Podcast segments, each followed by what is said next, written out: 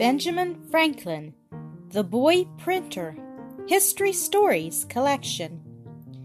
When Franklin was born in Boston, 1706, there were men still living who had seen John Winthrop, the first governor of Massachusetts, and Roger Williams, the founder of Rhode Island.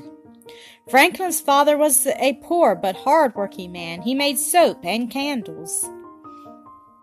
Benjamin's nine brothers had learned trades, but his parents had decided that he should be the scholar of the family. At eight, he went to school to prepare for college and was soon at the head of his class. But it was hard to feed and clothe a family of seventeen, and Benjamin was sent to another school where he could fit himself for business. But he did poorly in arithmetic, and at ten was taken out of school and put to work with his father. In the port of Boston, Franklin saw the ships and sailors of all nations and longed to go to sea, but his father took him to visit the shops where he saw men busy at work with all kinds of tools. Although Benjamin liked to work with tools, he liked to read better and spent all his little earnings in buying books. He borrowed books when he could not buy them, Finally, Franklin's parents decided that since he loved books so well, he might be a printer, and put him to learn the trade with an older brother. Benjamin was to serve his brother for his board and clothes until he was 21. He worked hard at the, his trade and read more books than before. He improved his own language by writing out in his own words what he had read and then comparing his account with the author's. He now offered to take half the money that his board cost and board himself. His brother agreed to this plan, and Benjamin saved money and bought more books. He longed to write something for his brother's paper. He did so and put it at night under the door, but he did not dare sign his name to what he had written. His brother showed it to his friends. They praised it, and it was printed. It was fun for Benjamin to hear people guessing that the writer must be some great man in Boston. Franklin wrote several other articles and called them the do good papers, but his brother was angry when he learned who wrote them. Franklin was now only 17, but because of his brother's cruelty, he sold his books and took a boat for New York without say, saying goodbye to his parents. He afterwards said that leaving home in this way was a great mistake. No one in New York wanted a printer, so young Franklin took a boat for Perth Amboy, New Jersey, on his way to Philadelphia. His ship was caught in a storm, and the passengers were wet and hungry when they landed. Franklin set out on foot across the state of Burlington. For nearly three days he walked in the rain along muddy roads, looking so rough people thought he was a runaway servant. He was tired and homesick, but he took boat again and reached Philadelphia on Sunday morning, landing at the foot of Market Street. He was so hungry he thought more of something to eat than of dressing up for Sunday. He was in a sorry plight. With his pockets stuffed with soiled shirts and stockings and a roll of bread under his each arm, and one in his hand, Franklin walked up Market Street and passed the home of his future wife, Deborah Reed. No wonder she laughed at him. She would have laughed more if someone had said, There goes a boy who will some day become your husband and the greatest man in Philadelphia. Franklin found work in a printing office, saved his money, and bought books to study.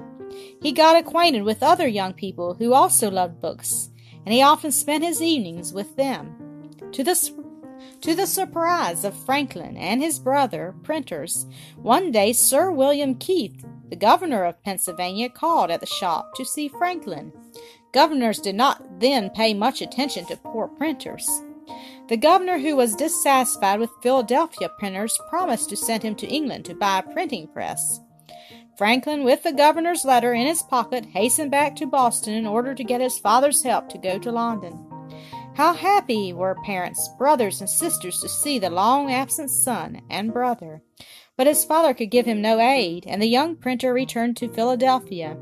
The governor, however, promised to pay his expenses, and Benjamin took ship for England. The governor had not even given him letters of introduction, to say nothing of money, and Franklin found himself a stranger in one of the largest cities in the world. He did not whine or spend much his time grumbling, but went bravely to work in a printing office. He set a good example to his beer drinking comrades by drinking only water and proving he was stronger and able to do more work and do it better than any of them. The next year, a Philadelphia merchant persuaded Franklin to return to America to become his clerk. But in a few years he went to work again at his old trade as printer, and in a short time became the editor of the Pennsylvania Gazette.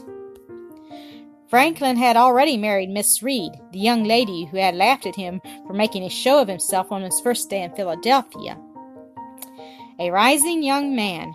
He was now a rising young man in the old Quaker city. From year to year, he did many things to help others. He started a circulating library, the first in America, out of which has grown the Philadelphia Public Library. He founded a school which has become the great University of, of Pennsylvania, and a society called the American Philosophical Society, which still holds important meetings. Franklin improved the heating of houses by inventing the Franklin stove, but refused to take out a patent and thus make himself rich at other people's expense. He also formed the first fire department in any American town. Who has not heard of Poor Richard's Almanac? Franklin printed it, and the people liked it so well that he sometimes printed 10,000 copies. Here are a few of sayings. A word to the wise is enough. God helps those who help themselves. Early to bed and early to rise makes a man healthy, wealthy, and wise. Franklin and his young wife kept these rules faithfully. She worked in the printing office as well as in the house. They had no servants. Their furniture, dress, and food were plain.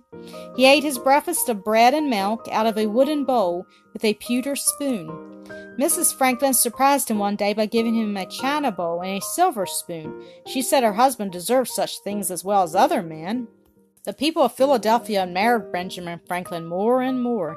At the age of thirty, he was chosen clerk of the Assembly of Pennsylvania, and afterward was elected a lawmaker in the Assembly. Every year for ten years, his neighbors elected him to help make the laws of the colony. In a few years, Franklin was made deputy postmaster general for all the colonies by the king. He surprised the people by declaring that the mail should be carried from Philadelphia to Boston every week. He was postmaster general for more than 20 years. In 1754, Franklin was sent by the colony of Pennsylvania to Albany, New York, to meet men from other colonies to make a treaty with the Iroquois and to plan a union of the 13 colonies. While George Washington was still a surveyor, before Wolfe captured Quebec, and when Patrick Henry was yet a boy, Franklin wrote out a plan of union which pointed the way toward that greater union, than the United States of America. Franklin was now becoming famous outside of Pennsylvania. Yale College honored him with the degree of Master of Arts. The old University of Cambridge, England, gave him the same degree. All the wise men in England and France were excited by news of an experiment made by Benjamin Franklin. He had made electricity by using glass tubes, and he had seen the lightning flash in the storm cloud. He decided to prove if he could that lightning and electricity are the same. No one had yet done this. He made a kite out of silk, to which he fastened a small iron rod. Then he tied a hemp pin string to the kite and the rod. To the lower end of the string, he tied a silken cord to protect his hand from the electricity. On the string, he tied a key. One day, when the storm clouds came rolling up, Franklin sent his kite high up among them while he waited. Soon the loose fibers on the hempen string moved. Franklin placed his knuckles close to the key, and sparks came flying at his hand. When the news of this experiment was published, some very wise men smiled, others said it was a trick. The great universities of Oxford and Edinburgh, however, gave him the doctor's degree, and societies of wise men in England, France, and Spain elected him a member. He was now the most famous American.